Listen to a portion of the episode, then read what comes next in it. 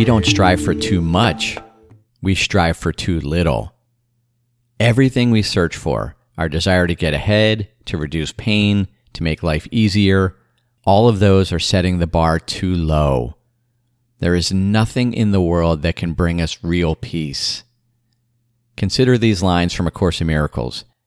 Be not content with littleness. Everything in this world is little because it is made out of littleness, in the strange belief that littleness can content you. When you strive for anything in the world in the belief that it'll bring you peace, you are belittling yourself and blinding yourself to glory. That's why everything we strive for in the world leads to disappointment. The Course goes on to counsel us, littleness and glory are the choices open to your striving and your vigilance. You will always choose one at the expense of the other. Let's be vigilant for choosing glory and saying no thank you to littleness.